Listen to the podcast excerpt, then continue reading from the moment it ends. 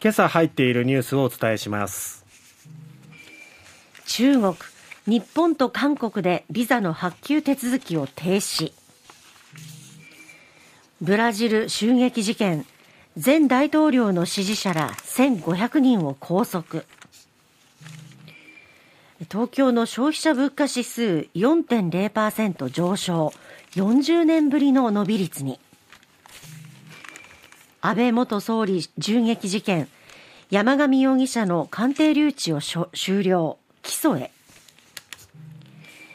ユニクロを運営するファーストリテイリング。年収最大4割引き上げさてまずは中国なんですが、はい、中国当局は10日日本と韓国で中国に渡航するビザの発給手続きを停止しました中国での新型コロナウイルス感染急拡大を受けた水際対策強化への対抗措置とみられます、はい、ビザ手続きの再開時期は不明ということなんですね。まあ、日本政府関係者は極めて身勝手だと反発しております。日本外務省は在日本中国大使館に抗議し措置の撤回を求めています。そして韓国外務省当局者も遺憾だと表明しております、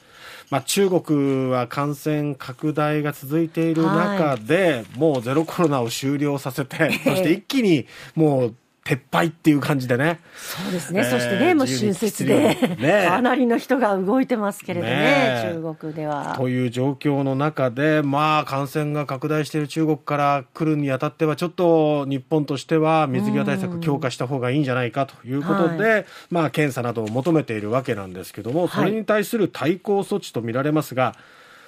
対等じゃないんですよね。その対抗措置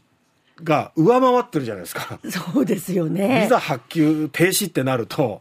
そこに行けなくなるわけですからね。おいおいおいです、ね、日本としては別にこう入国はできるわけなんですよ。ただ入国の際にしっかり検査してね、で、その検査の結果が陰性であれば問題ないし、陽性だったら隔離なんていうことになるわけですけど。もう政治的なことではなくて、これはもう本当感染予防の水際対策ですから、そうなんですよね。中国がここまで反発することでもないはずですけどね。ちょっとやりすぎてるなっていうことと、あと中国自体が強調しているのが対等の原則っていうのがあって、それを自ら逸脱する行為っていうことにもなってますからね。はい、ちょっとこう、行き過ぎたビザ発給停止っていうのは本当に困ります。それが長期化すると、もちろん日中間のビジネスへの影響もありますよね。そして留学生にとっても中国への留学ビザを申請していた学生もやっぱりこのビザ発給停止っていう連絡があったようですから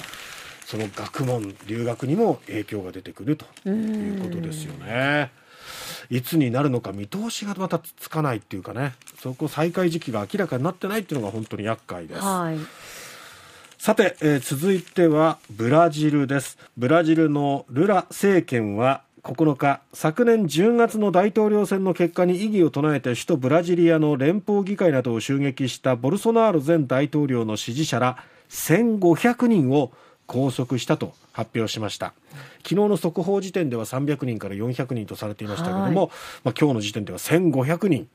拘束したということが明らかになっております。ルラ大統領は襲撃参加者に断固とした対応を取る考えを示し、うん、SNS 上の投稿をきっかけに過激化したとされる事件の背景解明も含めた捜査が本格化しているということでやはりこの先導している人がいるっていうことでね、はい、やっぱりそのまあ愛国精神っていうところをなんか焚きつけて、でこういう行動に移らせてるっていうところでねしっかりとした捜査が求められますよね。やっぱりこの連邦議会とか大統領府にこの殴り込んでいくっていうこの破壊行為を行ったっていうのはね、この民主主義の根幹を揺るがすことであり、アメリカであったことが、まあ、同じような形で起こってますからね、何かその関連性があるのか、裏で何か糸引いてる人がいるのかどうか、そういうところもね、えー、しっかり捜査してほしいなと思います。で、またこの参加者は、バスなどで、ブラジル各地から組織的に移動したと。いう報道もあるようなんですよ。ってことはやっぱり誰かが計画してっていうことも考えられますよね。えー、次の法務大臣は、資金提供者と指導者、そして先導者、はい、この3つの側面から捜査するというふうに語っております。えー、続いてですけれども、東えー、総務省が10日発表しました2022年12月の東京特部いわゆる23区ですが、うんはい、東京特部の消費者物価指数は前年前の年の同じ月と比べて4.0%上昇の103.9だったとい。うことです、はい、伸び率は1982年4月以来40年8ヶ月ぶりの大きさなんですね。でこの東急特部の数字指数っていうのは全国の、まあ、先行指標とされていますので、まあ、今後は全国的にもこれだけの物価が上がるんじゃないかというふうに見込まれますね、はい、ちなみに昨年11月には全国の、えー、物価指数は3.7%上昇でしたけれども、さらに12月は伸び率大きくなりそうですね。物価が上がっていくといろんなもののね物価上がってますからね、はい、さて安倍元総理の銃撃事件ですけれども殺人容疑などで送検された山上徹也容疑者の鑑定留置が10日昨日終了しました。奈良県警は昨日山上容疑者を留置先の高知施設から奈良西署に移送しました。奈良地検は鑑定留置中の精神鑑定で山上容疑者の刑事責任能力を問えると判断した模様で高知期限を迎える13日までに殺人や銃刀法違反の罪で起訴する見通しということですね。先ほど物価が上がったという話がありましたけれども、はい、給料が上がるというお話を最後にいいですね日経新聞の一面に出ていますが、はい、ユニクロを運営するファーストリテイリングは3月から国内従業員の年収を最大4割引き上げる。すごい。4割ですよ、最大。えー、パートやアルバイトの時給の引き上げはすでにもう実施していて、うん、国内の人件費はおよそ15%増える見込みと。はあ、ファーストリテイリングは現在、欧米を中心に海外従業員の方が年収が高いそうです。日本の方が低いんですって、